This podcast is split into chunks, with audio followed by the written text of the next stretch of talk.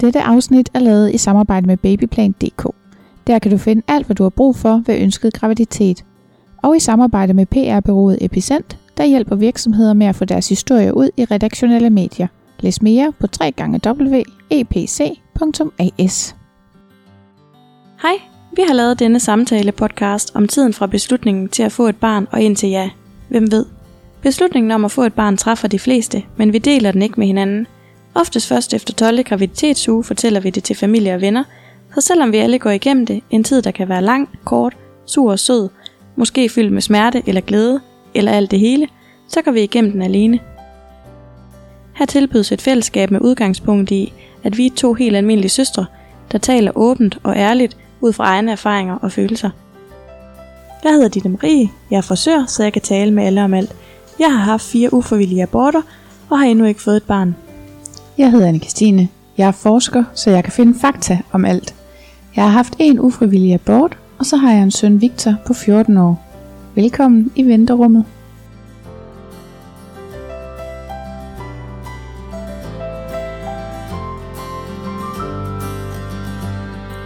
Hej og velkommen til.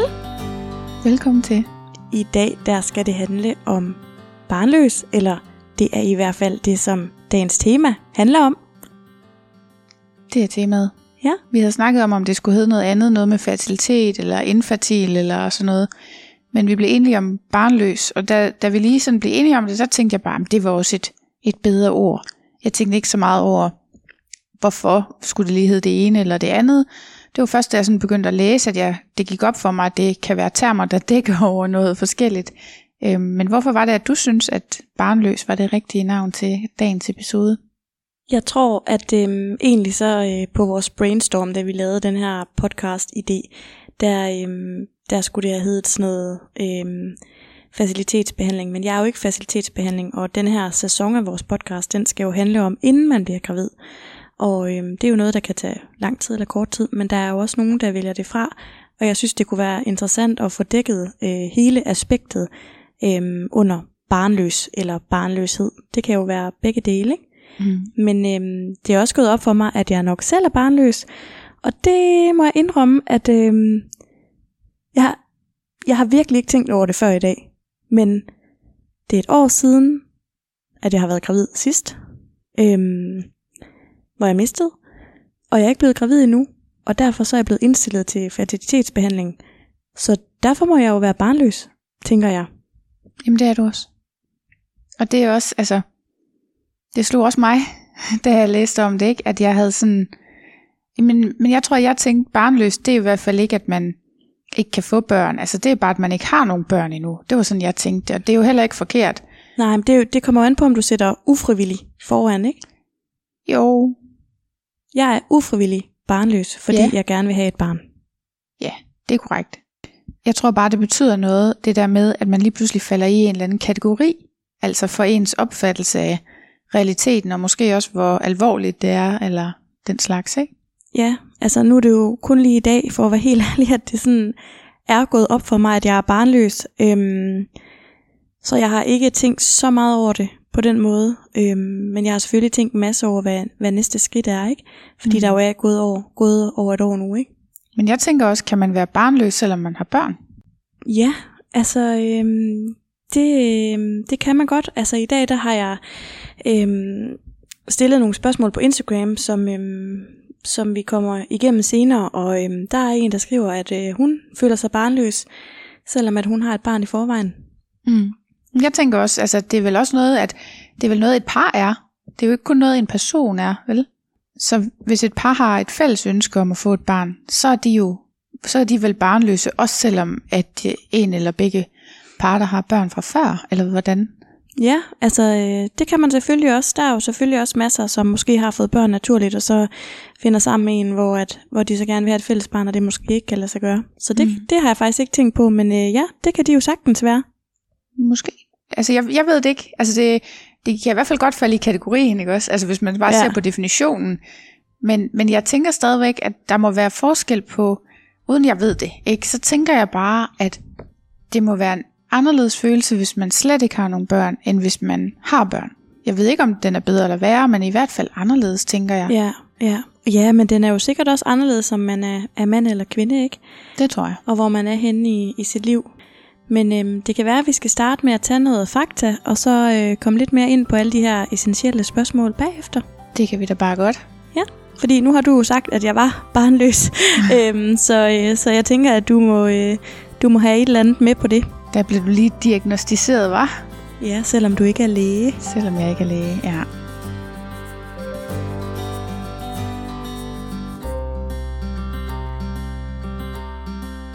Jeg har kigget jo på litteraturen som sædvanligt, og først har jeg kigget på, hvad myndighederne siger.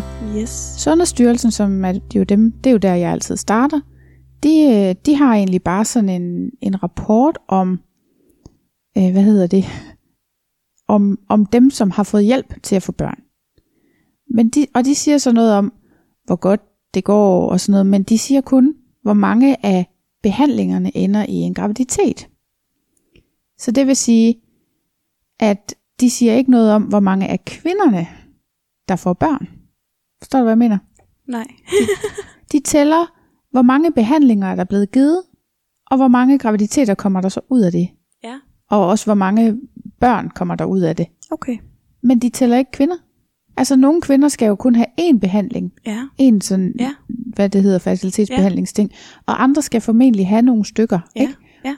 Men det, de siger ikke, hvor mange kvinder, der er tale om. De siger, for eksempel i kat- alderskategorien 18-24 år, der er der 279 påbegyndte behandlinger, og ud af dem, der er der så 76, eller 74, øh, der er kliniske graviditeter. Altså, hvad er det, 6 uger henne, mener jeg, de siger, det er en klinisk graviditet. Ja. Så hvis vi nu ser på din aldersgruppe, som er 30 til 34 år, så har der været 3.150 behandlinger, og der er kommet 806 graviditeter. Okay. Så igen, man Men er ved, det så over et år, eller er det over et halvt år? Eller? det er få et år, ja. Okay. Men man ved jo faktisk heller ikke, om nogle af de her graviditeter er i den samme kvinde. Nej, det er da mærkeligt. Øh, fordi de, de, der er ikke et eneste sted i den her rapport, hvor de tæller antal kvinder. Okay. Det er kun påbegyndte behandlinger, og så hvor mange kliniske graviditeter kommer der, og der er også noget med, hvor mange børn kommer der. Ja. Okay. Ja.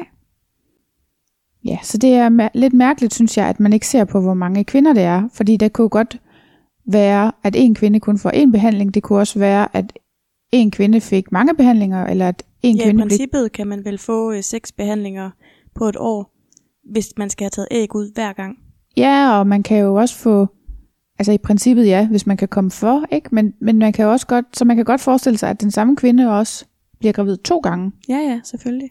Så det er lidt pudsigt, synes jeg, at Ja. de ikke tæller antal kvinder, men øh, ja. Men hvor mange procent af det så, ved du det? procent af hvad?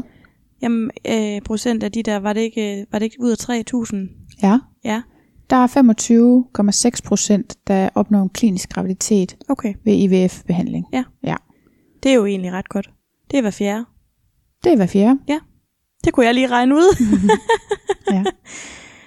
Jamen, hvis man så tænker på, at hvis man så siger, at det ikke er per person, men man så tænker, at så skal man jo måske i gennemsnit have fire behandlinger, Mm. og så er man gravid, ikke? Med den alder. Ja, ja, med den alder. Ja. ja. Jeg har kigget på sundhed.dk, og de går direkte til, Makronerne. ja. Ej, hvor sjovt, jeg kunne næsten lige fornemme, det var det, der ville komme ud af din mund. Ja. ja, jamen, vi er jo søstre. øhm, og de siger bare, hvem er det, der bør udredes? Altså hvis man begynder at google sådan noget med øh, barnløs. Ja, Ikke? ja. Og der siger de bare, inden, hvis man inden for et år ikke har, jeg kan godt lide deres øh, ordvalg her, et års uhonoreret graviditetsønske er en rationel indikation for sterilitetsudredning hos et par. Spændende. Ja, det er bare romantisk, det kan jeg godt sige dig. øhm, og de siger jo så, altså man skal starte med, hvis, hvis der ikke er, ligesom er kommet en graviditet inden for et år, så skal man starte med at finde ud af, om man kan afklare grunden, og så skal den behandles. Og så går de ellers direkte videre til at tale om, hvad for nogle forskellige metoder, der er for fertilitetsbehandling. Der er åbenbart en hel række. Ja. Og jeg har altså ikke tænkt mig at sidde og Nej, men det synes jeg heller ikke, vi skal, fordi det, det er irrelevant. Øh, det kan jo være, hvis jeg en dag selv skal i facilitetsbehandling, så kan vi snakke lidt mere om, om alle de der termer og sådan noget. Ja, præcis. Og det er sådan set øh, det samme. Jeg fandt også en, der hedder Min Medicin. De siger også stort set det samme, at hvis der er gået et år, øh, og man ikke har fået et barn ud af det, Igen, de siger ikke noget med, hvor mange gange man skal have sex, de siger kun, øh, at der skal være gået et år, hvor man har, ligesom har forsøgt. Så det er ikke noget med, at man skal have, været, have, have givet det 12 skud. Det, man må godt hoppe en måned over. Bare ja. der er gået et år, hvor man egentlig har et graviditetsønske, og man ikke bliver gravid. Ja, og der vil jeg også lige tilføje, at øh, noget jeg sådan virkelig har synes har været bare, det er det der med, at jeg har mistet tre gange, mm. og jeg har været gravid sådan ret hurtigt efter hinanden. Men lad os antage, at jeg blev gravid, og så øh, mistede jeg, og så gik der 12 måneder, og så blev jeg gravid igen, og så mistede jeg igen, og så gik der 12 måneder, og så blev jeg gravid og mistede igen. Det der med, at du skal have tre aborter for ligesom at blive henvist til en øh, udredning. Øhm, men, men hvis der går lige præcis 12 øh, måneder, mens du bliver gravid, tre gange i streg, så kan det jo lige pludselig godt tage tre år, før ja. man faktisk overhovedet er berettiget til hjælp. Og det synes jeg er et kæmpe problem, og jeg kan faktisk ikke forstå, at det ikke er noget, der, øh, der er nogen, der er gået lidt mere ind i. Øhm, det er i hvert fald noget, jeg har sagt til min læge, at jeg var yderst utilfreds med, og jeg faktisk ikke synes var okay. Mm. Jamen jeg er enig, det er jo helt vanvittigt. Og jeg vil også sige, at hvis det, hvis det nu var, at du var blevet gravid i 12. måned, og så havde, øh, havde mistet igen inden for kort tid, så håber jeg da virkelig, at hun havde sendt dig videre. Men det havde hun jo ikke. Det, øhm, jeg spurgte hende jo, om, øhm, om hun ville have henvist os lang tid før det her, og det ville hun ikke. Og selvom jeg har fået tre aborter, så fordi jeg ikke har været til læge en af gangene, øhm, mm. før jeg nåede at få menstruation, ville hun heller ikke henvise mig. No. Så øh, ja, der har været lidt, øhm, lidt mistillid der. Hun er øhm, lidt skrab. Ja, åbenbart. Ja. Jeg har søgt i den internationale litteratur på, hvordan det er, når man venter på at få et barn, og altså med fokus på, at der er gået noget tid, ikke? Ja. Og hvordan man så kan håndtere det. Ja. Og jeg har faktisk kun fundet to forskellige artikler. Okay. Men det var fordi, jeg håbede på at finde en eller anden, du ved, et godt råd. Altså jeg tror, det er jo sådan en naturlig mekanisme om, at, at jeg tænker, nu skal vi snakke om, hvordan det er at være barnløs, og så vil jeg bare rigtig gerne kunne gøre, at at dem der, alle dem, der går og venter, kunne få det bedre. Ja. Ikke? Så det var ligesom det, jeg forsøgte at finde øh, noget på. Ja, så jeg fandt to artikler, og øh, den ene, den handler meget om det her med, at øh, hvis man har nogle mål, og man så ikke kan opnå dem, så skal, siger de, så skal man finde nogle andre interesser.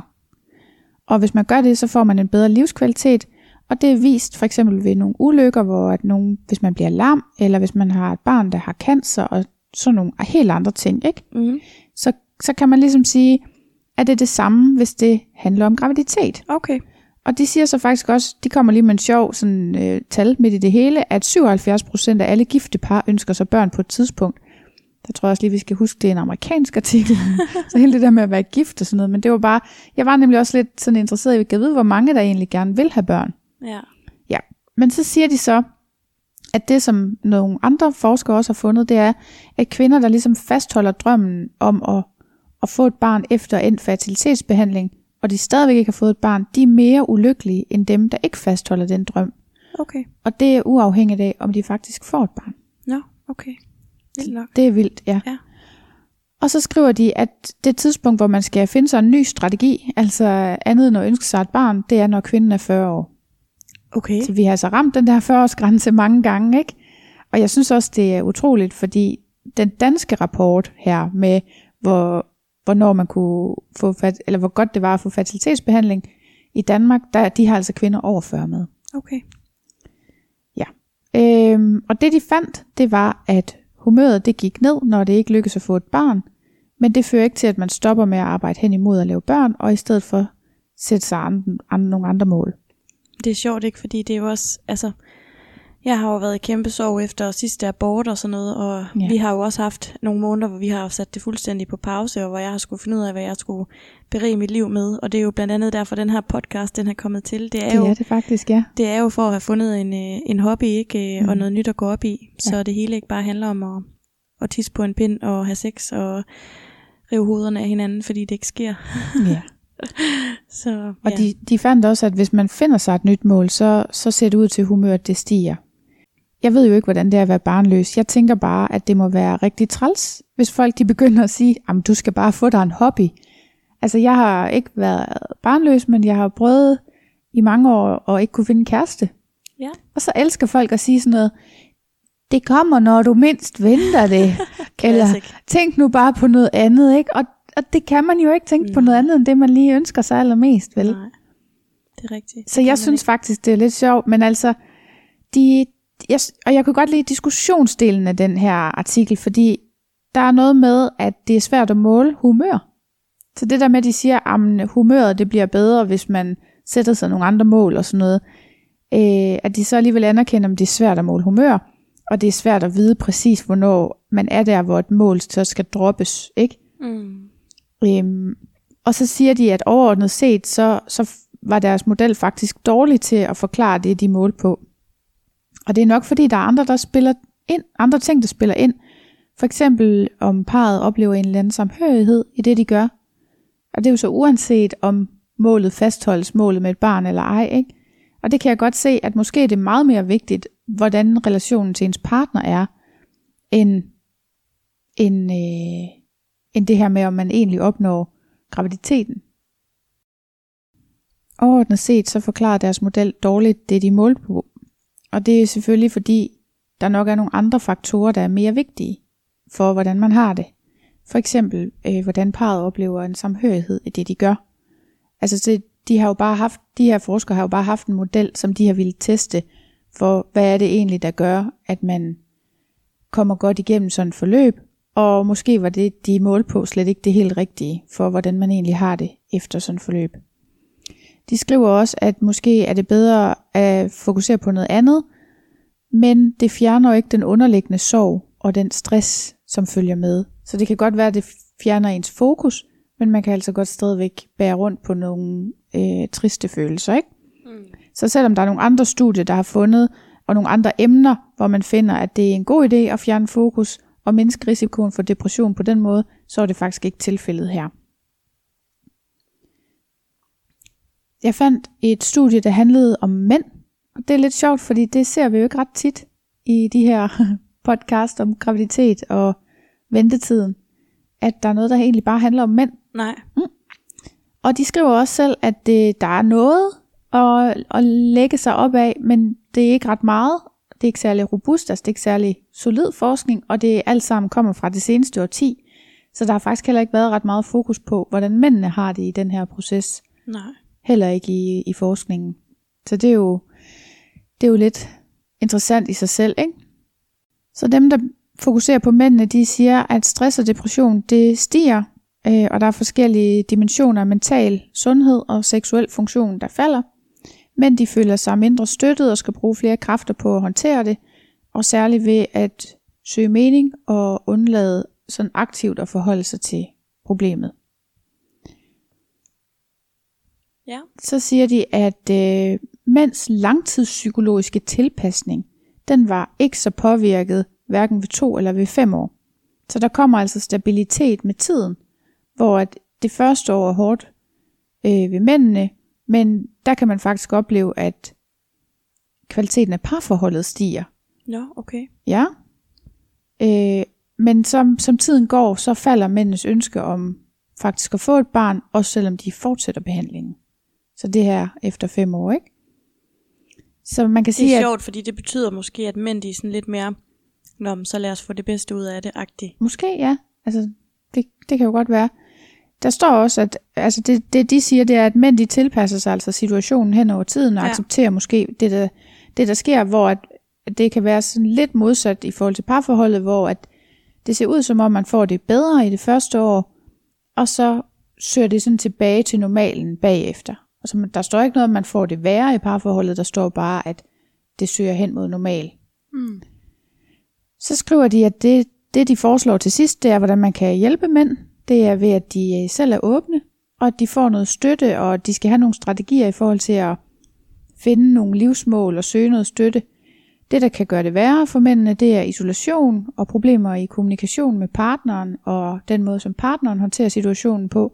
Så det er risikofaktorer, og der foreslår de så, at hvis man skal tilbyde noget terapi, så skal man have fokus på de her emner, især kommunikation med partneren. Og det giver jo god mening. Helt sikkert, ja. ja. Så det var faktisk, hvad der var i dag. Ja, ja. spændende. Det er jo interessant, at de her studier, det ene fokuserer på mænd, og det andet fokuserer på kvinder.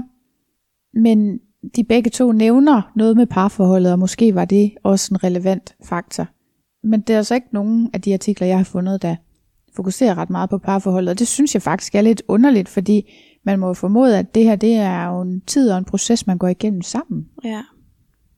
Ja, men øhm, det er jo svært at vide. Altså, øhm, man går måske nok meget forskelligt igennem den, fordi at man jo er forskellige køn, ikke? Jo, det er rigtigt. Det er rigtigt, men kan den enes lykke ligesom blive gjort op uden den andens? Ja, det er jo svært at vide. Jeg ved det ikke. Jeg er jo ikke øh, i behandling. det er jo altid super interessant at høre med det her forskning, ikke hvad forskellen mellem mænd og kvinder er, og også om man kan affinde sig med at være barnløs. Øhm, mm. Nu vil jeg fortælle øh, en lille bitte smule om de ting, vi har snakket om hjemme ved os, øh, og som har været nogle issues hjemme ved os, og det er jo, at da vi havde mødt hinanden på Tinder, så ville dit mig gerne have børn, og øh, så blev jeg gravid, selvom jeg havde spiral. Fik en planmæssig abort, og øh, bagefter, så ville han lige pludselig ikke have børn. Og øh, der var jo rigtig mange, der sagde, at jeg skulle forlade ham, fordi at øh, hvis jeg gerne ville have børn, så skulle jeg give afkald på det, bare fordi, at, øh, at han ligesom øh, ikke ville det. Øh, men jeg tænkte, at han ville ændre mening en dag, fordi jeg ville jo være sammen med ham, men jeg ville også have børn med ham. Mm. Så jeg gav ham faktisk øh, tre år. Og øh, jeg spurgte ham mange gange om, øh, om, hvorfor han ikke ville have børn, og hvilket liv han så kunne tilbyde mig, hvis jeg skulle vælge det fra. Og øh, til det så sagde han, han vil, øh, han vil bare have et almindeligt liv, han vil have et almindeligt arbejde, og han vil bo i et almindeligt hus, og han vil have en bil, og bare sådan fuldstændig leve et helt almindeligt liv. Og så sagde jeg, det kan jeg ikke. Men jeg kan overveje at vælge et barn fra, hvis du siger til mig, at vi skal rejse hele jorden mm. rundt, og vi skal have nogle vilde karriere, og vi skal ud og opleve noget, og fylde vores liv med nogle andre ting. Øhm, så det var sådan nogle ting, der var vigtige for mig, mm. at vi ligesom havde styr på. Og man kan sige, altså, jeg synes jo, når man vælger at, at få et barn, så skal man have haft sådan nogle snakke. Det har selvfølgelig gjort rigtig ondt på mig, at øhm, han havde en periode, hvor han ikke ville have børn, og han har virkelig også været sådan, nu gider jeg ikke tale mere om det, og det har gået meget over and over, for jeg har selvfølgelig haft mange tvivl omkring, om jeg skulle blive ved ham, eller om jeg skulle forlade ham. Øhm, og efter nogle år flyttede vi så til, fra Odense til Vejle, og øhm, der blev jeg simpelthen nødt til at sige til ham, at nu vil jeg vide det. Jeg vil ikke nødvendigvis have, at vi skulle have børn lige nu, men jeg vil have en nogenlunde tidsfornemmelse af, hvornår vi så skulle gå i gang. Mm. Og øhm, ja, altså, øh, jeg tror, at der gik det op for ham, at øh, hvis han skulle være sammen med mig, så var det ligesom en del af pakken. Øhm, men jeg synes jo, at vi har fået nogle rigtig gode samtaler omkring, om, øhm, om vi skulle have nogle børn, og hvorfor, og hvorfor ikke. Og der er jo også masser, der vælger øhm, ikke at få børn. Jeg ved ikke, hvor mange det er, men jeg synes faktisk også, at dem skal man ikke glemme. Og Nej. jeg tror også, der er rigtig mange, som lidt dømmer folk, der vælger ikke at få børn, fordi det er som om, at det er bare noget, man skal have. Og hvis ikke man ja. har det, så er man unormal, eller ja, jeg ved mm. det ikke. Jeg ved ikke, hvad, hvad, hvad tænker du om det? Jamen, jeg er helt enig. Altså, jeg kender nogle få, der har valgt det fra. Og jeg ser jo i virkeligheden også til dels mig selv som sådan en. Ja. Øhm, fordi jeg, jeg fik jo Victor, og ville jo egentlig gerne have flere børn til at starte med. Men som tiden gik, så var det bare, det lå bare ikke lige i kortene, og, og nu har jeg egentlig taget en ret aktiv beslutning om at ikke lave flere. Øh, men jeg har jo selvfølgelig en i forvejen, så det er jo noget andet, ikke? Men, men jeg kender nogle stykker, der ligesom er blevet voksne sammen med mig, og som simpelthen har valgt det fra. Og de, de, det er jo noget, man skal høre for, og det kan jeg jo forstå på dem, ikke? Ja, ved du, hvorfor de har valgt det fra? Altså har du spurgt dem om, hvorfor de har valgt det fra? Mm, det har jeg måske nok, men jeg tror ikke, jeg sådan har hæftet mig ret meget ved det, fordi øh, jeg tror ikke, jeg synes, det er så mærkeligt. altså, det er så, så det er ikke sådan... Øh... Grund, grunden til, at jeg spurgte om det, det er også fordi, man spørger jo ikke folk, når de siger, at de vil have børn. Nå. Nej, hvorfor vil I hvorfor, det? Hvorfor vil I have børn? Kan I lige komme med en eller anden god, logisk forklaring på, ja. hvorfor I har taget det her valg? Og det, og det var egentlig bare det, jeg ville have med, at man spørger jo ikke folk, Nå, hvorfor, hvorfor har I valgt at få et barn? Men man spørger, hvorfor har I fravalgt at få et barn? Og det mm. tænker jeg, det må være rigtig hårdt for dem, der er frivillige barnløse, at man hele tiden skal, skal høre for det, og man skal forklare sig selv. Det synes jeg faktisk ikke burde være nødvendigt. Altså nu er vi to jo nogle åbne typer begge to, så, så der, jeg tror ikke, der er nogen af os, der synes, det er irriterende at blive spurgt, hvorfor, eller kan føle det som et pres, men det er da klart. Altså jeg tænker da også, der er mange kvinder i min alder, som hvis de ikke har fået børn endnu, så er det så er det noget, de bliver spurgt om, også selv, selv hvis de gerne vil have børn. Og så ja. tror jeg, det er meget værre, eller, eller det har vi jo haft før, ikke? Hvis, hvis man er par, og man har været sammen i tre år, eller hvor meget er Ja. det nu, ikke? Ja. Og har et hus sammen, og måske en lille hund eller kat, så begynder den bare at komme med forventningerne fra omverdenen, ikke? Ja, skal I snart have børn? Ja, og hvorfor skal I, hvis man så ikke skal, åh gud. Altså, det, det skal man jo have lov til helt selv at bestemme, synes jeg. Ja. Jeg Det- tror nogle gange, det kan være nemmere bare at sige, jeg kan ikke få børn, ikke? Men det er jo også bare sådan lidt, hvorfor skulle man lyve omkring det? Men det er Ja. også, ja, man, altså ja, det, jeg, synes, jeg synes, det er svært, men jeg synes igen, folk skulle snakke lidt mere om, hvorfor de gerne vil have børn. Og så synes jeg bare, at det heads out til alle dem, der selv har valgt, at det, det vil de ikke. Og øhm, Ja. så skal de skulle bare holde fast i det. Selvom at jeg øh, selvfølgelig har presset min egen mand mm. til at gerne vil have det, eller det, det vil sige, det har jeg ikke. Jeg har jo også sagt til ham, at mm, det er fair nok, hvis ikke du vil have børn. Øhm, men så bliver vi bare nødt til ikke at være sammen. Mm. Der er ingen tvivl om, at valget med børn eller ikke børn, det er ret meget en dealbreaker. Altså det er jo noget, man skal, skal snakke om, og selvfølgelig kan folk ændre holdning, det, det tror jeg alle kan, men det er også øhm, det er jo op ad bakke, hvis man starter sit forhold, og man vil det modsatte, ikke? Ja, og det er- må også være svært, hvis man så har valgt, man ikke vil, og man så møder en med to børn. Og, Ja. det, og det er noget af det, jeg har sagt til Ditmar, at jamen, hvis vi går fra hinanden, og du er, lad os sige, i slutningen af 30'erne, starten af 40'erne, så møder du nok øh, højst sandsynligvis ikke en kvinde, der ikke har børn. Så vil du alligevel få nogle børn ind i dit liv. Vil det så ikke være, være rart at have din egen? ja, det kan godt være, det er sådan en, måske. øh, jeg har prøvet at lave snigeren på ham med den, men, men det er jo sådan, der er jo mange, der har børn øhm, omkring sig og i sit liv, og øhm, jeg tror da og håber, at de fleste også kan lide, øh, kan lide børn. Jeg er ikke sådan en, der elsker, elsker børn, men, men jeg elsker nogle børn, mm. og øh, ja, altså det, øhm, det er nok svært at, at komme udenom, men man kan jo sagtens vælge ikke at få børn, og så være noget for dem, som, øhm, som har det. Ja, hvis og, man øh, har lyst. Altså, Ja, ja, det skal man jo selv det skal man. afgøre. Jeg, øh, jeg havde sådan en, en dag, hvor jeg følte mig øhm, ked af det, men glad, fordi at vi havde haft besøg af nogle venner og deres tre børn, og jeg elsker dem. Altså, jeg elsker de børn så højt af mit hjerte, øhm, at jeg havde det sådan lidt, hvis, hvis vi aldrig får børn, nu hvor jeg er barnløs og ikke har kunne blive gravid i, i hvert fald det sidste år, øhm, så, øhm, så kan det jo også noget. Og øhm, jeg havde jo to veninder, som var gravide samtidig med mig med omkring 14 dages, øh, skulle have begge to føde omkring 14 og 20 dage før mig. Og når jeg ser på dem, så er jeg misundelig, men jeg er også lykkelig for, at de har fået de børn. Mm. Øhm, og det er også noget, vi skal snakke lidt mere om, når vi kommer til brevkassen. Hvordan man, øhm, man har det med, at øh, andre får børn. Mm. Men øhm, jeg elsker de, øh, de børn, jeg har i mit liv, og jeg har også altid elsket min nevø Victor, altså mm. din dreng. Ja. øhm, nu er han jo teenager og synes garanteret, at jeg er pisse irriterende. Ikke, der er ingen, der slår mor. men, øhm, men i hvert fald så, øh, så nød jeg også, da han var, var lille, og det er i hvert fald noget, jeg prøver at sige til mig selv, at sker det, at vi aldrig får nogle børn, mig og Ditmar, at så tror jeg godt, jeg kan være en af dem, der kan være i det. Mm. Og øhm, Altså jeg har faktisk også selv tænkt meget over andre muligheder, fordi det har jo så været et andet sted, min kæde den stoppede i forhold til børn, fordi det var fordi der ikke var en mand, ikke? Ja.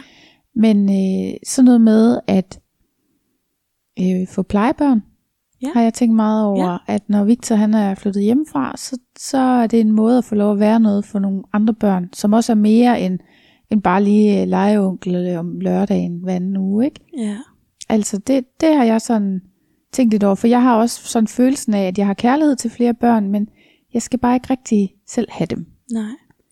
Jeg tænker sådan lidt, om der er nogen, der kan sidde derude og blive lidt ked af det nu, fordi jeg tror, at når man har været barnløs i rigtig lang tid, ufrivilligt, at så kommer man måske også til et punkt, hvor man faktisk ikke magter andres børn. Det kan jeg godt forestille Øhm, mig, ja. Jo, men det kan jo aldrig gøre det ud for de børn, de drømmebørn, man ikke selv fik. Nej, Selvfølgelig kan det ikke det. Jeg siger bare, at, at der kan godt måske være andet, der også er godt. Men Ja. det er jo ikke det samme som, at det kan være en erstatning. nej. Og det kan også være okay, at man har nogle perioder i sit barnløse liv, hvor man ikke lige kan rumme den her samtale, vi Ja, har lige nu. ja. det er også bare for at sige, Så sluk. Det er okay. Nej, de skal Det må man Nej, godt. man skal ikke slukke, men man skal bare, jeg vil bare lige sige til dig, der sidder derude lige nu, og ikke føler, at du kan rumme det, det er fandme også i orden. Fordi man føler, at det er en menneskeret at få børn, og det er okay at være ked af det, og det er okay at have alle andre, som ikke kan få børn. Øhm, man skal bare se, om man kan lade være at vise det. Det, det er faktisk mm. min holdning. Øhm, men jeg føler mig selv ret rummelig over for mine veninder og kollegaer og sådan noget. Mm. Fordi jeg tror, jeg ser meget på det der barnløshed på sådan en måde, at jeg har det så dårligt over, at jeg ikke har fået et barn endnu. Så jeg er så glad for, at andre ikke skal igennem det. Mm. Det, det er der, hvor jeg er lige nu. Ja, Men det kan sagtens ændre sig. det tænker jeg, det godt kan. Altså, Ja. desværre jo, men, det, men sådan er det jo med den, de ting, der man sørger over igennem livet, ikke? At Mm. nogle gange, så kan man bedre rumme det end andre gange. Ja. Det er jo et rigtig hårdt emne, det her at være ufrivillig barnløs, og jeg tænker, at fra nu af, så skal vi øh, snakke lidt mere om, øh, om det. Og øh, mit næste step, det er jo, at øh, jeg har ikke været gravid i over et år, og derfor så er jeg blevet henvist til en facilitetsklinik. Jeg havde en øh, rigtig sød bekendt, som øh, anbefalede en øh, facilitetsklinik, hvor ens BMI skulle være på 35 for at få hjælp, hvorimod at øh, alle andre offentlige steder, så skal den faktisk være på 30. Mm. Og øh, det betyder, at jeg lige har regnet det, det ud, og øh, det var sgu ikke særlig fedt øh, lige at regne min BMI ud, fordi at øh, den, er, den er for høj, ikke? Mit BMI, den er på 40. Uh. Øhm, ja, og øhm, det vil sige, at øhm, jeg skal kun, kun jeg skal tabe mig 15 kilo øhm, for at komme i facilitetsbehandling. Og hvis jeg skulle have været i facilitetsbehandling i det offentlige, det er også det offentlige, men det er en privat klinik, og det er derfor, deres regel er sådan lidt anderledes. Men øhm, Okay. de er både øh, private og offentlige, dem Ja, her. ja. Øhm, der skulle jeg tabt 30 kilo. Og øhm, jeg har ikke lige spurgt, om jeg måtte øh, henvise eller anbefale den her klinik. Øhm, jeg har selv fået den anbefalet, men øhm, jeg vil meget gerne, hvis folk øh, skriver til mig, så skal jeg selvfølgelig nok fortælle, hvad det er. Men jeg vil bare ikke lige sige her, hvad Nej, klinikken Det hedder. er okay. Øhm, så det, det kommer jeg i hvert fald lige til at skrive om øh, på bloggen. Men det er jo sådan næste step i mit øhm, u, øh, hvad hedder det, ufrivillige barnløse liv, Mm. øhm, at øhm, vi skal øh, på en facilitetsklinik og blive øhm, udredt. Jeg har ikke, øh, jeg føler mig ikke klar, hverken øh, vægtmæssigt eller øh, eller mentalt til at få øh, facilitetsbehandling, og jeg har meget svært ved at forestille mig, hvordan at, øh, at det vil være for mig at dit mig, men, og jeg tror også, at ens grænser rykker sig hele tiden, så det kan godt være, at jeg laver det om. Øhm, det kan også være, at jeg beskytter mig selv lidt, fordi at jeg vægtmæssigt ikke er der, hvor jeg kan få tilbudt behandling, men jeg håber jo, at de vil kigge på mig og kan se, der er den her lille ting, og den kan vi lige nemt fikse, Mm. fordi jeg jo har været gravid øhm, flere gange før. Øhm, så det kan sagtens være, at det er for at beskytte mig selv, det ved jeg ikke. Det, det er sådan, jeg har det. Øhm, og må ikke, at jeg en dag også ender i facilitetsbehandling, hvis ikke jeg bliver naturligt gravid. Men starten er egentlig bare, at vi skal til en samtale og til noget udredning. Og øhm, ja, så, så tager vi den derfra. Men, men forestillingen om hormoner og ægudtagning og sådan noget, det, det føler jeg mig simpelthen ikke, øh, det føler jeg mig ikke klar til. Det gør jeg ikke. Okay, så fordi jeg, det var egentlig nyt for mig, at du sagde, at du ikke følte dig mentalt klar. Men det er så fordi, du tænker, processen er hård, eller? Ja. Jamen, jeg har svært ved at forestille mig med mit arbejde og, og, øh, og med dit mig og med, med vores forhold, hvordan... Jeg ved det ikke, altså... Jeg har sådan en... Jamen, jeg, jeg, jeg kan bare se på dem, jeg kender der igennem det, at det er rigtig hårdt. Og øhm, det, jeg, har, jeg har svært ved at forestille mig, hvordan det vil være for os at skulle igennem sådan et forløb. Mm. Øhm, og så andre dage, så tænker jeg selvfølgelig, at det er jo ikke hårdere, end at øh, vi går herhjemme og prøver på at blive gravide, og der ikke sker en skid. Men øhm, jeg har jo sådan lidt sygdomsangst, så det der med at skal have alt mulige hormoner, og jamen, jeg, jeg har sgu svært ved at se, hvordan det skal hænge sammen det hele, det må jeg sige. Mm. Det kan jeg godt forstå.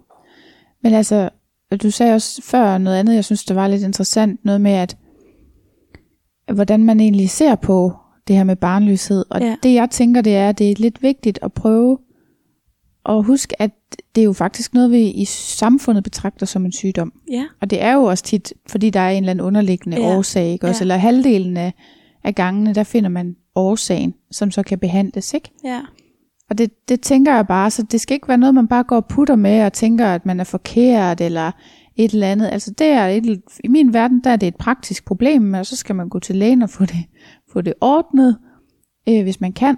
Og så ellers så er der faktisk hjælp at hente, og det synes jeg er mega fedt, at vi bor et sted, hvor man faktisk kan få hjælp til det. Ja. Og jeg tænker, at altså, det ser ud som om, at det lykkes for rigtig mange, der får hjælp. Ja. Så, så, så det er også, øh, synes jeg er rigtig rart at tænke på, at vi har den, den mulighed i Danmark. Mm, helt sikkert. Det er Og så- helt fantastisk. Men jeg kan godt forstå, at, at det er selvfølgelig hårdt at skulle gå hen imod. Jeg tænker også, altså, kan, er det også sådan, fordi det er noget med, at du ser dig selv i en anden kasse som, som barnløs, hvis det er, at du Jeg- jeg- starter med behandling, eller... Nej, men jeg tror bare i det hele taget, det der med, at det går op for mig nu, at jeg er ved at være barnløs, det, det er så underligt, ikke? Og, og især, jeg tror, det er, fordi jeg har været gravid. Altså, mm. jeg har sådan en, det kan jeg sagtens blive igen-agtigt. Det er bare et Ja. spørgsmål om tid. Øhm, men jeg er jo barnløs, og det er jo ikke sikkert, at jeg nogensinde bliver gravid igen. Mm. Og det er en forfærdelig tanke og en forfærdelig sorg, og jeg tror bare mentalt, at jeg virkelig har lukket ned for det der lige nu, og bare sådan ikke overhovedet gider at bruge energi på at, at tænke på det.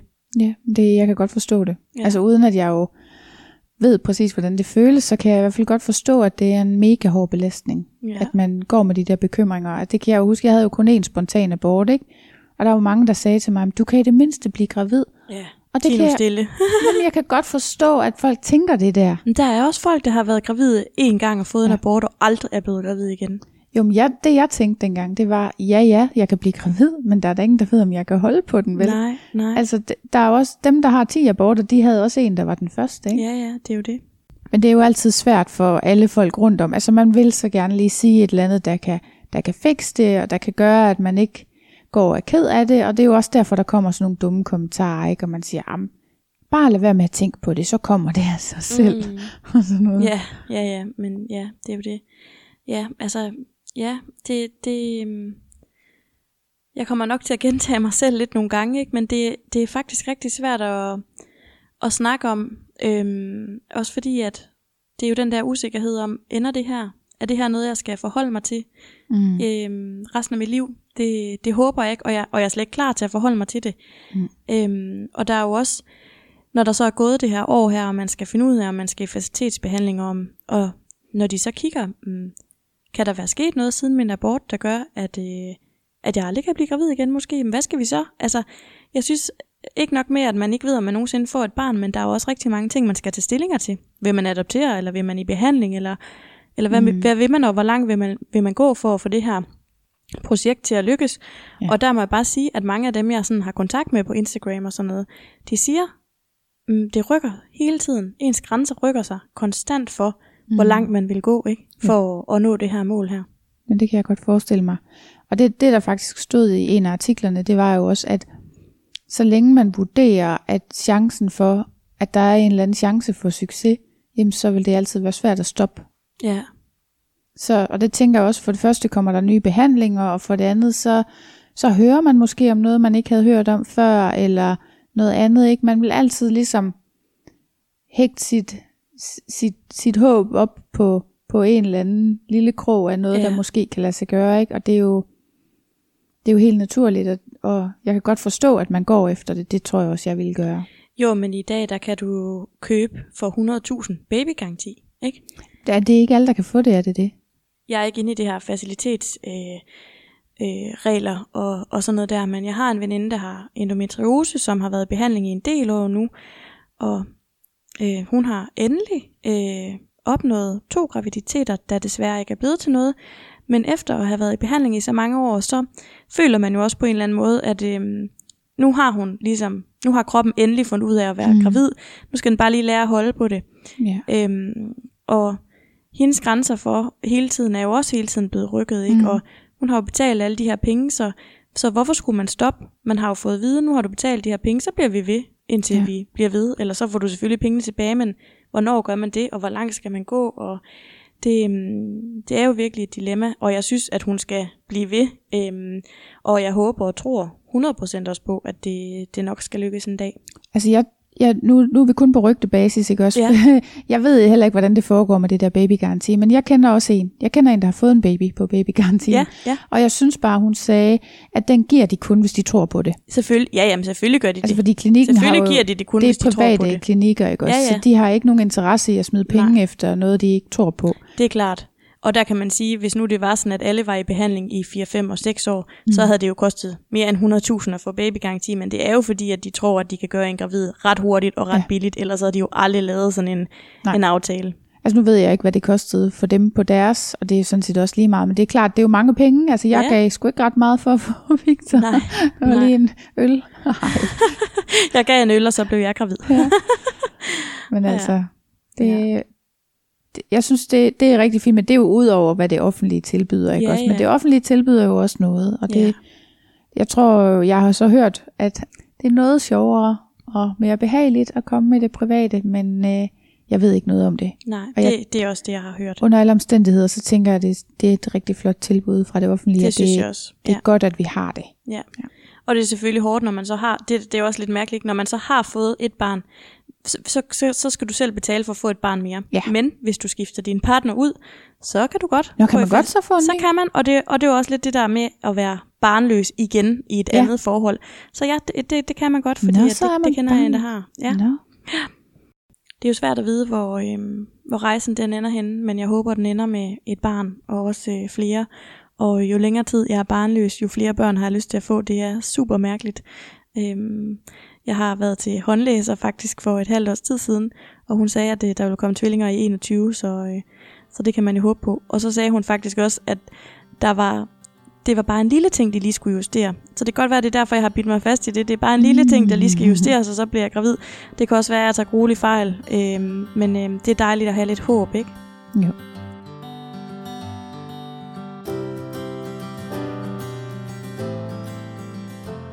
Vi har spurgt lidt øhm, på Instagram, øhm, fordi noget, der også fylder noget, det er jo det der med, når alle andre omkring en bliver gravid. Og især i de her coronatider, så er der rigtig meget snak om, at der kommer babyboom, øhm, hvilket jo kan være rigtig, rigtig hårdt og modbydeligt øh, at høre, hvis at man sidder der og virkelig gerne vil have et barn. På den anden side, så var der også en, der skrev til mig, at det kan jo faktisk godt være nu, der kommer ro på, og man går op og ned af hinanden, at der sker Mm. et mirakel. Vi håber, vi håber på det. Vi krydser fingre for alle dem, der gerne vil. Ja. Jeg har spurgt på Instagram, hvordan har du det med folk omkring dig for børn, og hvordan håndterer du det? Og det tænker jeg, at du lige kunne, øh, kunne læse op. Der er rigtig mange, der har skrevet, og øhm, jeg tænker især, når man sidder i sådan en tung situation, som at være ufrivillig barnløs, at der er det rart at høre, at man ikke er alene. Ja, Så øhm, hvis du vil læse, læse lidt op. jeg elsker at læse. Du er også meget bedre til det end mig. Nå. Der er en her, der skriver, jeg er mega jaloux. Har pt. svært ved at håndtere det, desværre. Det kan man jo godt forstå. ja. Af helvede til. Jeg tror aldrig, jeg lærer det. Jeg har ellers 8 års erfaring. Nå, det var synd. ja. Kan være svært. Har det bedst, hvis jeg kan få det at vide en til en, og ikke i en stor forsamling. Ja, Det der er jo også også noget i det der med, hvordan man gerne vil have det at vide, og der er i hvert fald en af dem, jeg kender, der er, det, der er ufrivillig barnløs, som rigtig gerne vil have, at man lige sender hende en sms, så hun lige kan nå at tage det ind, Mm. tage det ud, og så respondere ordentligt på det. Ja. Ja. Også, altså undskyld mig, men hvis man lige har brug for at græde, fordi man bliver ked af det, når nogle andre bliver gravid, så er det også rart nok at være alene, og det er jo okay. Ja, og, og også, altså man kan jo ikke, hvis man nu selv for eksempel lige har testet negativ, eller mm. Et eller andet, eller man har fået en mist abortion, eller hvad det kan være, Ja. så er det måske ikke lige, og det ved den, der så kommer med nyheden, måske ikke lige, for det er jo heller ikke alle, der deler, at de er ufrivillige barnløse, vel? Nej. Så det, det kan måske også være meget rart lige at få den stille og roligt serveret, ikke? Mm. Der er en, der skriver, dårligt sug i maven altid. Nogle gange kan jeg lægge det væk, andre gange ikke.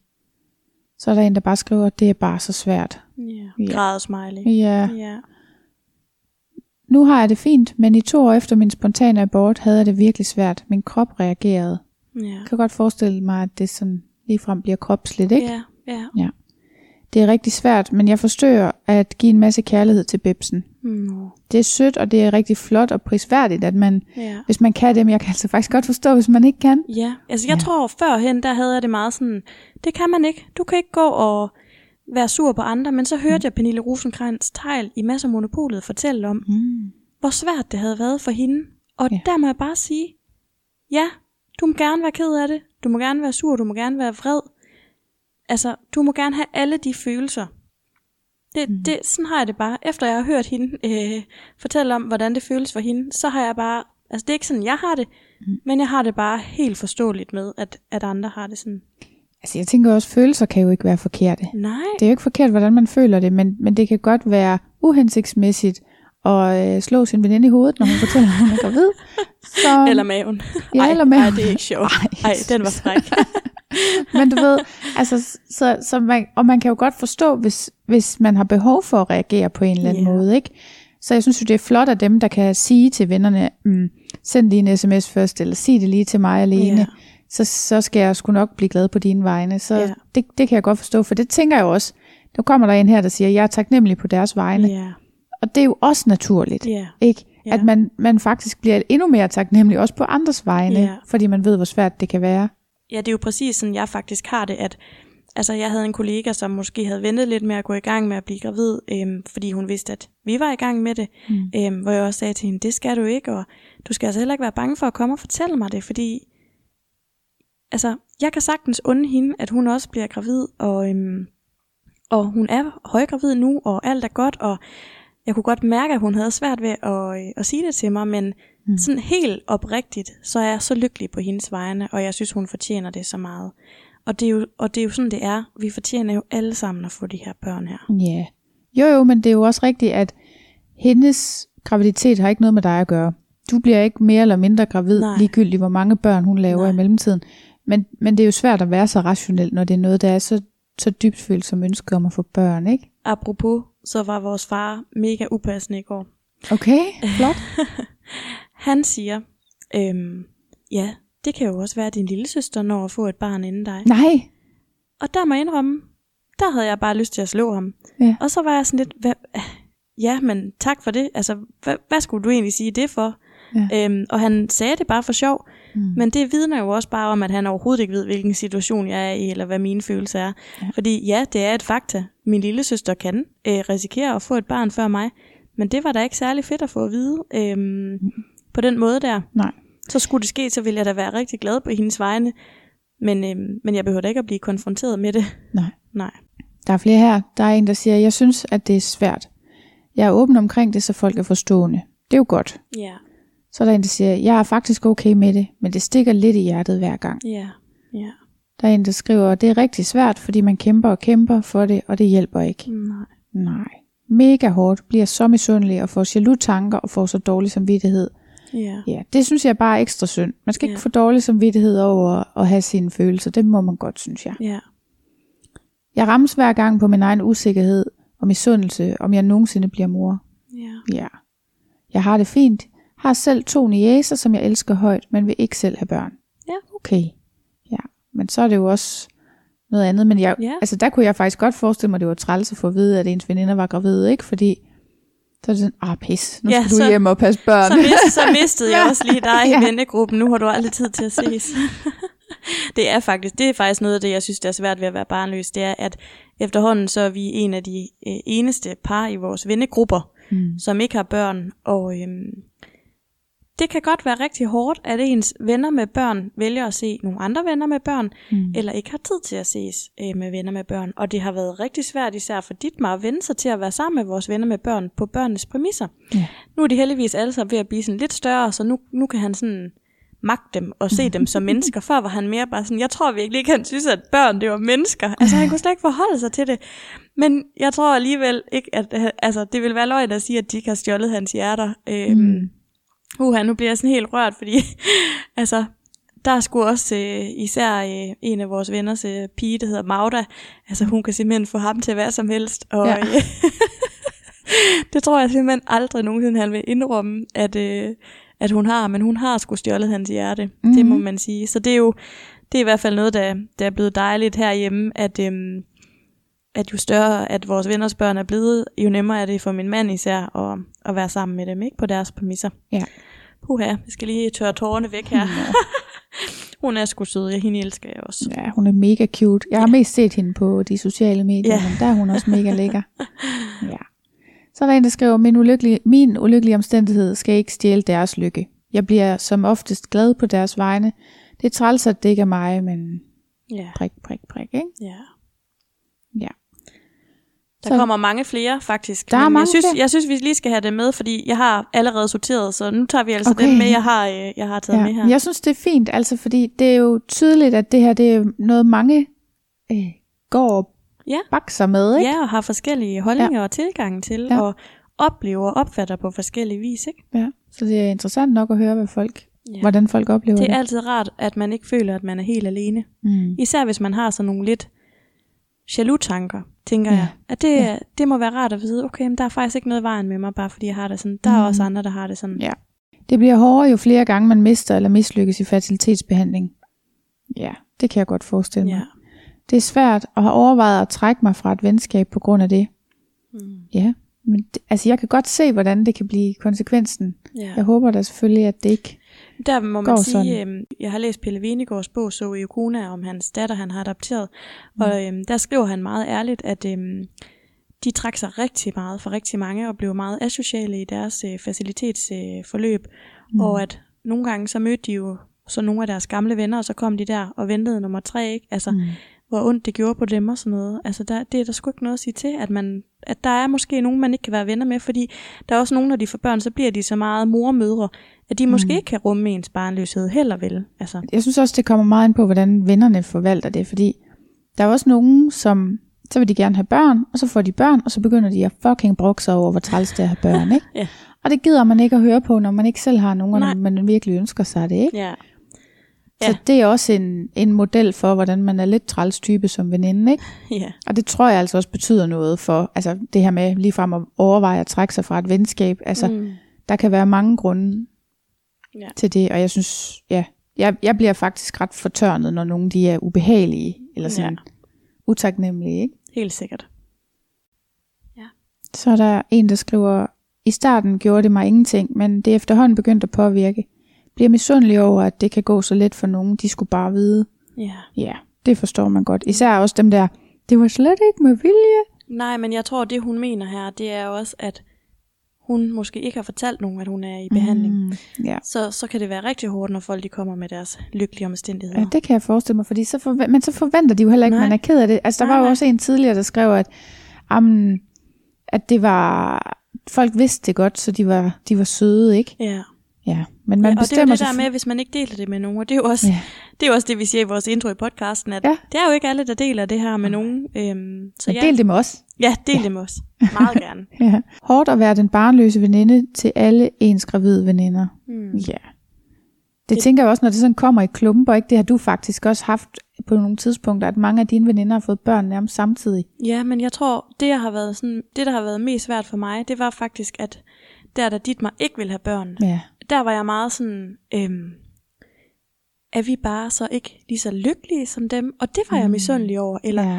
hvorfor er vi ikke det samme sted i vores forhold, som de er? Det Ja. var jeg faktisk, det var jeg faktisk grim af misundelse overfor. Ja. Hvor at jeg er ikke sådan misundelig over, når de bliver gravide. Men er det ikke sjovt? Altså det er faktisk, sådan havde jeg det. Jeg kunne godt blive sådan, fuck jer, yeah, at I er så pisse lykkelige. At, øh, ja, I har bare lige fundet den mand, der lige ved det, og så køber Mhm. jeg lige et hus. Og, altså vi har været de sidste med, med alt det der, Mhm. ikke? Altså det har sgu været op ad bakke. ja, det kan jeg godt forstå, men det sjove er jo, at i min vennekreds, der er det slet ikke sådan der. Det er Nej. jo bare kommet helt drøbvist det hele. ja. Ja. Ja, men det er jo, ja, altså alle vores venner har nærmest fået børn på samme tid. Mm. Ja. Svært, jeg bliver ret jaloux, men forsøger at tænke på, at jeg stadig har alt det til gode. Ja, det er jo selvfølgelig en måde, hvis man kan vente sådan, det, må, Ja. være, det må være sundt, Ja. tænker jeg. Mm. Det var hårdt, at min søster blev gravid i første hug, og vi var i behandling. Jeg blev gravid tre måneder senere. Ja. Nå, det var godt, hun blev gravid. Ja. Jeg er 24 år, så alle får børn omkring mig lige nu. Det er svært. Prøver at være glad på andres vegne. Ej, hvor sjovt. 24, det synes jeg jo ikke er, er nogen alder. Hun, Tror må, du- hun må bo i Vestjylland. Ja, jeg skulle lige til at sige det. Ej, undskyld, det var virkelig en, en slem fordom at have. Ja, det må vi lige på et tidspunkt må vi lige kigge på de der trends i geografi ja. Også, men altså, det er jo, da jeg boede derude, det var jo normalt at få Ja. børn der i start 20'erne, ikke? Ja. Og det, det, det tror jeg altså ikke så meget der i Odense, hvor han bor nu. Hun bor nok ikke i Storkøbenhavn i hvert fald. Nej. Men ej, det var altså ikke for at grine af dig. Øh, det vil jeg bare lige Ej. sige. Ej. Det var mere øh, 24, så tænker man, hold da kæft, så er jeg gammel, ikke? Mm, Ja. det er du. Nej. Hårdt. Lader som om, jeg har det okay med det, men trækker mig ofte lidt fra relationen. Ja. Det kan man jo godt forstå. Ja. det er vildt hårdt, men kan håndteres ved at tænke, det lykkes for en selv. Ja. Okay, ja. Så det var jo faktisk et praktisk råd. Ja. Mm. Jeg bliver så glad på deres vegne. Jeg bliver ikke mere gravid af, at andre ikke gør. Nej. Nej, og det er jo rigtigt, men det er, det er ikke alle, der kan være så rationelle. Men det, altså, jeg synes, det er rigtig fornuftigt, Ja. hvis man kan have det sådan der. Men det, er jo, det kan man bare ikke nødvendigvis. Nej. Nej, men så har jeg spurgt om en ting mere, inden vi lige går til brevkassen, fordi vi har lige nogle lidt længere svar i, i brevkassen. Øhm, men jeg har også spurgt øhm, sådan lige kort øh, på Instagram, hvad er dine tanker omkring at være barnløs? Og der er også nogen, der har skrevet øhm, sådan lidt øh, kortere øh, svar. Mm. Det kan være, du vil øh, læse dem også. Ja, jeg vil. Har været barnløs, men har nu to børn via ICSI. Det må være en metode, som vi kan komme ind på en anden gang, ikke? Ja, ja. De er nu fire og snart otte år. Nå, det var godt. Jeg ønsker at være barnløs hele mit liv, er der så en, der skriver Ja. en smiley. Ja. Det er det hårdeste, jeg nogensinde har prøvet. Det tror jeg slet ikke, folk forstår. Jeg venter på, at min kæreste er klar. Og så sådan, ja, hvad, Ja. hvad er den smiley der? Det er sådan ked af det. Ked Ja. af det smiley. Og det er jo igen det der med, at det er jo også en form for barnløshed, hvis man går og egentlig gerne vil i gang, Ja. og, øhm, og ikke kan komme i gang, fordi man ikke er, er lige klar. Og det var jo helt sikkert, øh, der følte jeg mig helt sikkert mere barnløs, end jeg gør nu. Mm. Fordi jeg jo aldrig vidste, om han ville blive klar til det. ja. Så øhm, det, det kan jeg virkelig godt forstå, at det er hårdt.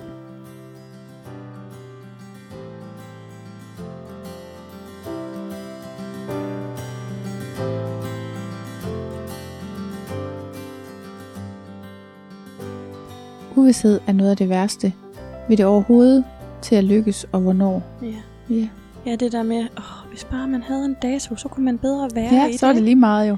Altså, om Ja. der så gik 10 år, så kunne man Ja. da bruge tiden fornuftigt, men den her tid her, hvor man bare gerne vil gøre alting så pisse rigtigt, og altså, det skal vi tale om i testoman-afsnittet, men altså, det er jo sådan, så har man sex, så venter man 14 dage, så går man fra den ene test til den anden test, og altså, det er bare uh, the waiting game, ikke? Mhm. Mm. Hver evig eneste måned, om og om igen. Altså, Ja. man har faktisk kun fra man har testet negativ, til um, man har næsten ægløsning igen, ikke? Altså, Ja. det er måske halvanden uge eller to uger, afhængig af, hvor lang ens menstruation er, man har til at, at, at bare leve, ikke? Mhm. Mm. Altså, mens man er i det her show her.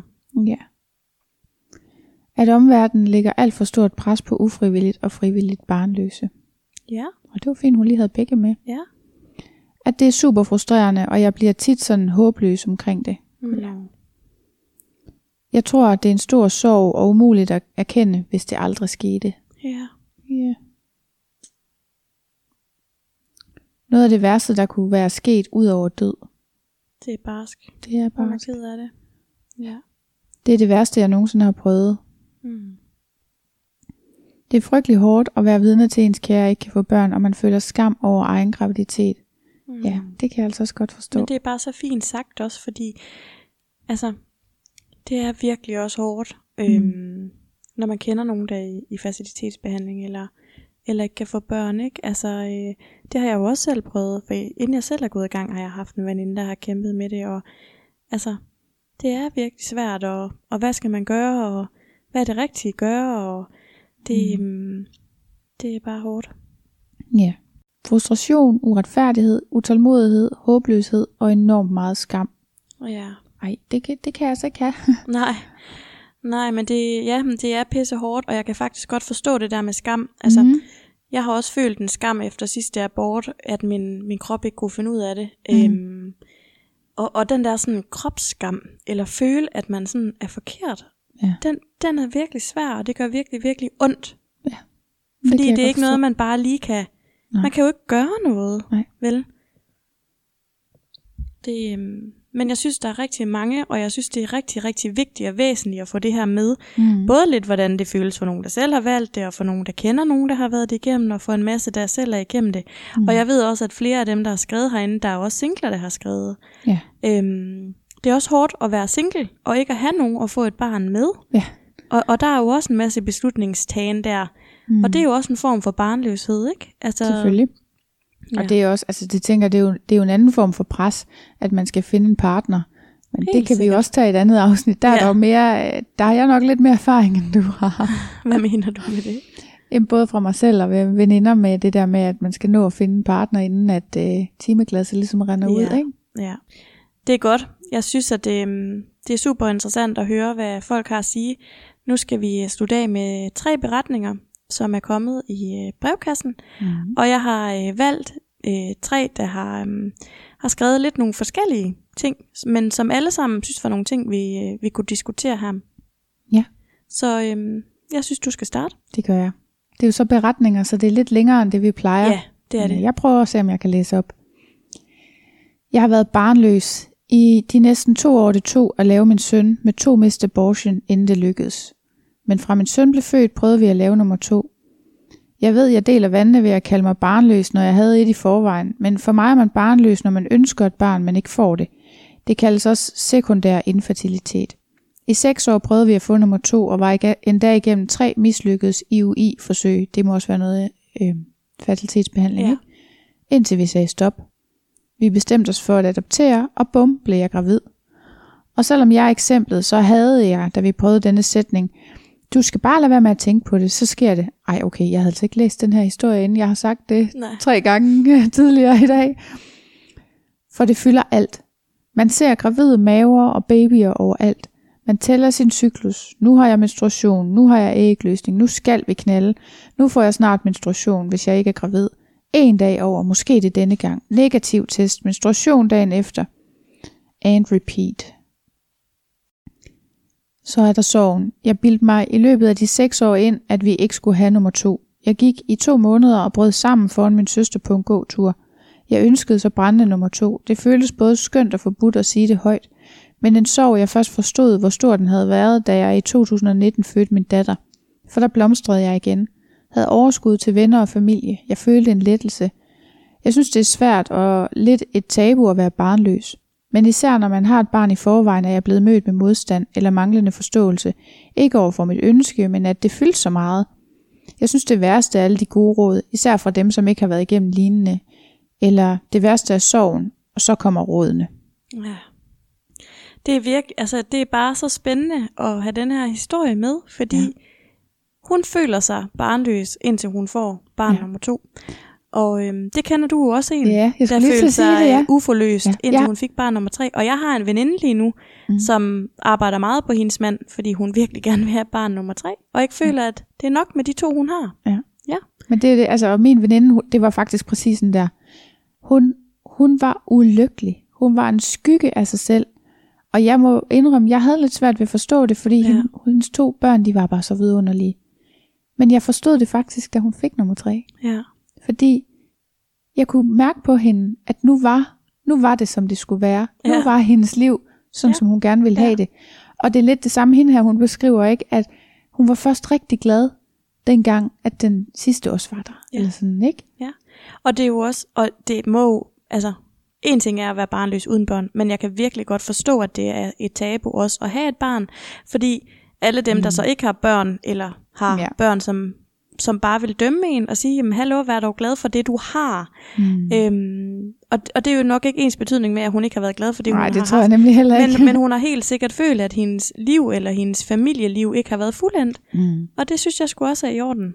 Men vi har jo sagt før, at følelser er altid okay, ikke? Og det er jo der, hvor det bliver, at det bliver lidt grimt, hvis man begynder at synes, at en anden en ikke må være, føle sorg over. Mm. at de ikke kan få det antal børn, de godt kunne tænke sig. Ja. Altså det, det synes jeg faktisk heller ikke er okay. Nej. Ja, så øh, går vi over til den næste. Mm. Jeg er 25 år. Hvem det bare var 25 år? Nej. Forlovet og barnløs. I min verden er barnløs, når man ikke kan få børn. Både min forlovede og jeg ønskede ikke at få børn, og det er et aktivt valg. Jeg startede allerede med at sige til ham på vores første date, at jeg ikke er interesseret i at få børn. Han er enig. Min store søster har børn, og jeg er derfor velsignet med to niæser. Og ja, jeg er velsignet. Jeg elsker mine to niæser højt, men kunne ikke drømme om selv at få børn. Jeg har en god karriere, laver frivilligt arbejde i fagforening, dyrker mit forhold til min forlovede og passer vores hus, hvor vi bor med vores tre katte. Og jeg kan ikke forestille mig, at jeg på noget tidspunkt kan sætte børn ind i det billede. Jeg vil ikke sætte mit eget liv på hold i minimum 18 år for børn. Og selvom det kan lyde meget selvisk, så kender jeg rigtig mange mennesker, som siger, at de ville ønske, at de havde nået noget mere, inden de fik børn. Jeg har ikke travlt og skal nok nå alting, men jeg har ikke en deadline eller et biologisk ur, der tigger. Min forlovede og mit forhold er så godt, at vi ikke kan se, hvordan det skulle blive plads til mere. Måske en hund engang, men ikke mere end det. Nej. Mm.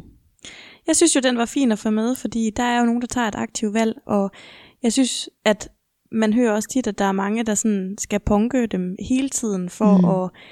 Øhm, jamen hvorfor, og man skal stå til regnskab for dem, hvorfor har I valgt det? Øhm, mm. Det er fair nok at sige, vi lever et liv, vi godt kan lide, og vi har ikke lyst til at lave det om. Nej. Altså, jeg har også øh, haft en veninde, øh, som, øh, som ikke ville have børn, og hun var meget ærlig omkring, at hun ville ikke have børn med hendes mand. Hun havde valgt ham, men hun kunne ikke forestille sig at få børn med ham. Mm. Og det lyder måske sådan meget latterligt og mærkeligt, men hun elskede ham jo virkelig, som han var. Men hun mm. kunne bare ikke forestille sig, at de to skulle have børn sammen. Men hun ville ikke udelukke, hvis hun havde haft mødt en anden, at hun så ville have haft børn med ham. Øhm, men det vil hun ikke, og de har ikke fået nogen børn, mm. og det kommer de heller aldrig til. Altså, og det er fair nok at sige, men prøv at høre, det har jeg ikke. Jeg har ikke behov for det. Nej. Øhm, på den anden side, så har jeg bare, som frisør jo mange kunder, har jeg mødt kvinder, der har mm. fortrudt. Ja. Som at de ikke fik nogen, eller? De har fortrudt, at de ikke har fået nogen, og øhm, det, er lige, altså det er to specifikke, jeg sådan altid har haft meget i baghovedet, som har været meget åbne omkring det. Også øhm, at de har bare levet det der karriereliv og rejst meget og, og sådan noget der. Og så sidder de der som 50-årige, mm. øh, ikke i 40'erne, men det mm. har været sådan i starten af 50'erne, og tænkt, shit mand, nu er jeg bare alene. Men det ved jeg ikke, det er jo der, jeg tænker, at, at man kan have plejebørn eller have noget andet. Altså jeg, jeg føler faktisk, at det er et aktivt valg, at jeg ikke skal have flere. Så Jamen, jeg er jo ikke sikkert. barnløs på den måde, men, men jeg har det sådan, at øh, som hun også lidt siger, hende her, jeg, jeg synes, at prisen ved at få et barn er høj. Ja. Og jeg har, jeg har nyt hver eneste dag med det Ja. barn, jeg har. Jeg Ja. elsker ham overalt på jorden. Jeg har ikke en eneste gang fortrudt, at jeg fik ham. Jeg har aldrig tænkt, nu ryger han ud af vinduet. Som var noget af det, jeg havde hørt, man nemt ville komme til at tænke lige i starten, når det Ja. er benhårdt og sådan noget. Ikke? Det har jeg faktisk aldrig tænkt. Jeg har altid været glad for den beslutning. Men det er jo ikke det samme som, at der ikke er andet til livet, Nej. end at skifte blæer og stoppe om natten, vel? Altså, og, og nu har jeg ham, og det er fandme godt, og så kan man jo have andre børn i sit liv, som man er glad for, og som man kan få lov til at være noget for, mm. Uden at man skal føde dem, og uden man, måske også uden man skal have dem hele tiden, Ja. og sådan nogle ting. Jeg har Ja. tit tænkt på at få et feriekolonibarn, eller, Ja. eller nogle andre sådan, altså deltidsbørn, ikke? Ja, ja, ja. Ja, men altså det er fuldstændig fair nok, øhm, og der er jo en risiko for, at man fortryder det, men der er jo også en risiko for, at man aldrig gør. Der er Og- altså også en risiko for, at man fortryder det andet. Ja, men det skulle også lige til at sige, fordi Ja. der er mange, der siger, at man fortryder aldrig de børn, man fik. Gud, du, gud kan man så. Der er Ja. masser af mennesker, der skrider fra deres partner, og aldrig ser deres børn igen. Mm. Og der er også masser, der bliver uvenner med deres børn i en senere alder. Altså, det kan man bare ikke, det kan man bare ikke vide, Nej. øh, hvordan verden ville have været. Men jeg synes, det er fint at stå fast på, og øhm, også fuld respekt for det. En, Ja. ja. en, en lige en sidste ting til, ja. til det her med at vælge børn fra. Ja, Jeg har måske lidt svært ved at forstå, at det sådan er et meget aktivt valg. Altså jeg, når jeg siger, at jeg har valgt at ikke få flere, så har jeg samtidig også lidt valgt at sige, at det er skæbnen, at der bare gør, at jeg ikke skulle have flere. mm. Fordi jeg mener, som kvinde har vi jo en fin, fin mulighed, ja, som er, at man kan købe sig til det, ikke? ja. Øh, man kan gå til en fertilitetsklinik, og jeg ved jo, at jeg kan, kan få et barn, så det vil jeg formentlig have succes med, hvis jeg gjorde det. Ja, Jeg ved ikke, hvor dyrt det vil være, for jeg har aldrig undersøgt den mulighed. nej. Men, men man kan sige, det der med, jeg har bare ikke øh, krilleren. Nej. Men, det Men er jeg ved, at du har overvejet det før. meget, og Ja. jeg, hvis nu, jeg har altid haft det sådan, siden jeg fik Victor, skulle jeg blive gravid ved et uheld, så vil jeg bare have det barn. Ja. Altså, fordi så stor er fornøjelsen alligevel, at, at hvis det skulle ske Ja. ved en fejl, Ja. så hugger jeg altså til at tage den chance, det er, ikke? Ja. Men, men det er sådan lidt, det er sjovt med dem, for mig sådan lidt at høre dem, der bare er meget firkantet ved, at jeg skal ikke have nogen børn. Nej. Men måske ved man det bare. Ja. When you know, you know. Så tager jeg lige den sidste. Ventetiden er frustrerende. Parforholdet kommer hurtigt til at lide under sex på bestemte tider, for så 14 dage efter at blive skuffet over en negativ graviditetstest. Alt kommer til at handle om, hvad vi kan gøre for at optimere chancerne for en mulig graviditet, og dette bliver for mit vedkommende kun værre, når man ender i behandling. Her blev mit liv sat på standby, og alt blev nøje overvejet og vendt, for jeg skulle ikke kunne sidde efter et forsøg og sige, ej, hvis jeg nu havde lavet værd med dit og dat, så var det nok lykkedes. I bund og grund bliver man skør, sårbar og trist. Med hensyn til gode råd, så tror jeg mere, at man som par skal snakke om, hvor meget man vil dele, fordi for os var det utrolig svært at skulle stå til regnskab, fordi vi har delt vores rejse, og så ville de deltage i alt. Vi deler mindre nu, fordi det er hårdt at skulle snakke om det med alle, og, og samtidig med, at jeg har bedt folk om ikke at spørge ind til det, men kun snakke om det, hvis jeg selv bringer det på banen, for så ved jeg, at jeg er klar til at dele noget om vores barnløshed. Så mit bedste råd er nok, at pårørende og bekendte spørger ind til de barnløse om, hvordan de vil snakke om det, så man også føler, at man bliver respekteret. Jeg håber, det giver mening. Det synes jeg, det gør. Ja. ja. Lige nu er vi jo endt i en ufrivillig pause, efter at have haft en frivillig pause på grund af eksamen og en ferie. Midt i coronahelvede nyder vi, at vi ikke har børn, og at vi faktisk lige nu bare kan være os uden scanning og medicin og alarmer.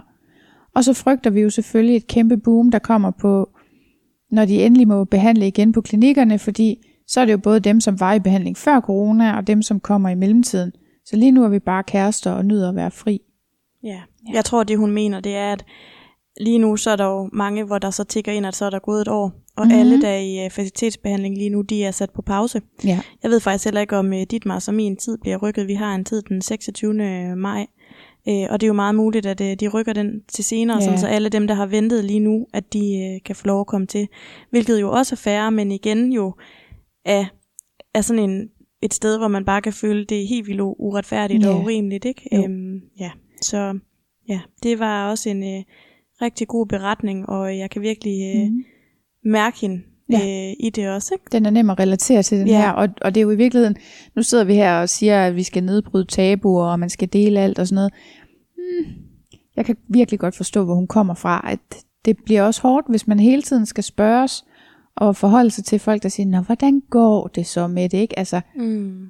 jeg kender det jo ikke fra graviditet, men jeg kender det fra speciale og phd afhandling at sådan, nogle gange så folk, de synes, det er det nemmeste at spørge til, fordi Ja. det er en stor ting i ens liv, og de ved det, og nogle gange vil man bare gerne snakke om vejret. Altså. Ja. Men det er sjovt, fordi altså, jeg har jo vist det til hele Danmark, at jeg har været igennem en abort i Ja. et tv-program, der hedder Fede for, for eller, Jeg har jo vist til hele Danmark, at øh, jeg har været gravid og mistet det, øhm, mm. fordi jeg har været med i et tv-program, der hedder Fede Forhold på DR. Og øhm, der er rigtig mange øh, af mine kunder og sådan noget, der jo så i forbindelse med, at de så det, fandt ud af, at jeg havde været gravid, og at vi gerne ville være gravide. Mm. Og de har jo spurgt rigtig meget ind til det, øhm, og det var rigtig fint det næste halvår. Men, øhm, og også i forbindelse med min sidste abort og sådan noget. Men der kommer også bare et punkt, så gider man bare ikke hver gang, at de kommer og skal sidde og sige, nej, jeg er stadig gravid, nej, jeg er stadig gravid, jeg er ikke gravid, nej, jeg er ikke Mm. gravid. Altså fordi, det der med at skal kunne gentage noget, der gør så ondt hele tiden, eller Ja. hvis man lige har fået menstruation og tænkt, æv, nu var den der lige og sådan noget, så, øhm, så er det virkelig træls, at skal konfronteres med det. Så selvfølgelig skal man gøre sig nogle overvejelser om, hvor meget man vil dele, Mm. men jeg tror også, man skal passe på med at dele for lidt, fordi det er jo virkelig en kæmpe ting at, øhm, at gå igennem, og jeg tænker, at alle har brug for at snakke med nogen om det her, og alle har brug for at have nogen at spejle sig i, især Mm. hvis man er, er ufrivillig barnløs, ikke? Jo, og hende her har jo faktisk også fundet en vej i det, altså hvor hun Ja. netop siger, jeg vil faktisk gerne snakke om det, bare ikke hele tiden, Nej. så det, det bliver lige mig, der bringer det op. Ja, Det synes jeg jo egentlig er en konstruktiv Ja, måde at gå til det på, helt så ens sikkert. venner også kan få lov til at, ja. at følge lidt med, for det synes jeg jo også er, på en måde er det også et privilegie. Altså jeg kender også en, der er i gang med fertilitetsbehandling, og jeg bliver faktisk, når hun bringer det op, bliver jeg faktisk en lille smule glad, fordi jeg føler, at, at hun deler noget med mig, som jeg ved ikke er nemt. ja. Øh, og, og så på den måde, så er jeg glad for, at hun tør og vil dele det med mig. Ikke? ja. Og samtidig så synes jeg også, at det er svært at spørge ind til, fordi jeg netop tænker, oh shit, det Ja. må bare være så hårdt, at folk hele tiden, ja. hele tiden skal snakke om det. Ikke? Ja. Ja, men 100 procent, det er et ømtåligt emne. Det er det.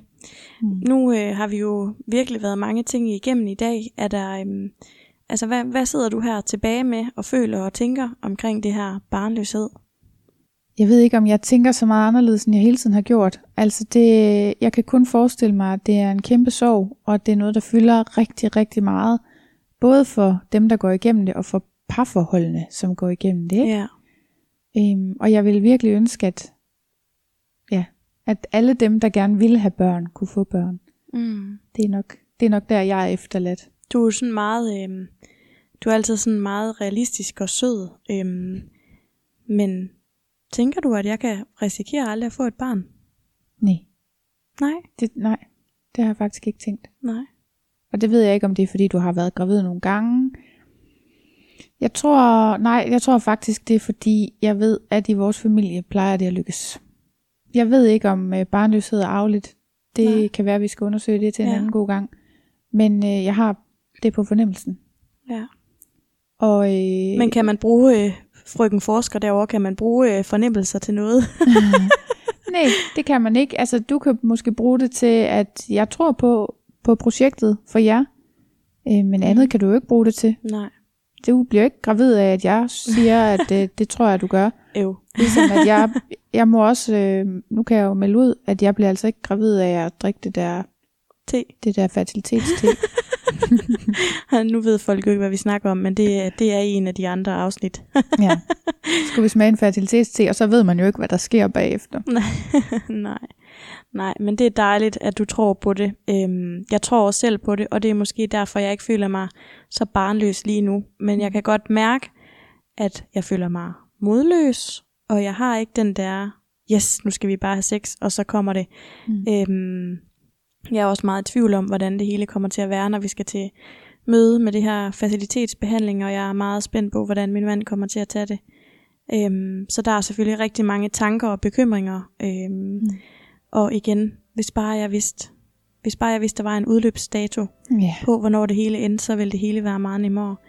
Øhm, men jeg synes, at det har været rigtig fedt at snakke om det her emne, og at vi har fået barnløshed med på mange forskellige øh, Mm. måder. Og så håber jeg selvfølgelig, at, øhm, at folk har rummelighed øhm, til at kunne høre øh, alle tingene, og at folk ved, Ja. at vi sidder og taler ud fra vores egne erfaringer og vores egne følelser jo og meninger, Ja. og øhm, at folk må meget gerne skrive, hvis de har nogle spørgsmål, eller føler sig stødt, eller føler sig berørt, ja. Ja. altså på nogle andre måder. Vores mening er i hvert fald kun bare at have de her samtaler, så man ikke øh, skal sidde og føle sig helt alene. Så øhm, jeg vil gerne sige tusind tak for i dag. Også tak for mig da. Ha' det godt. Hej hej. Hej.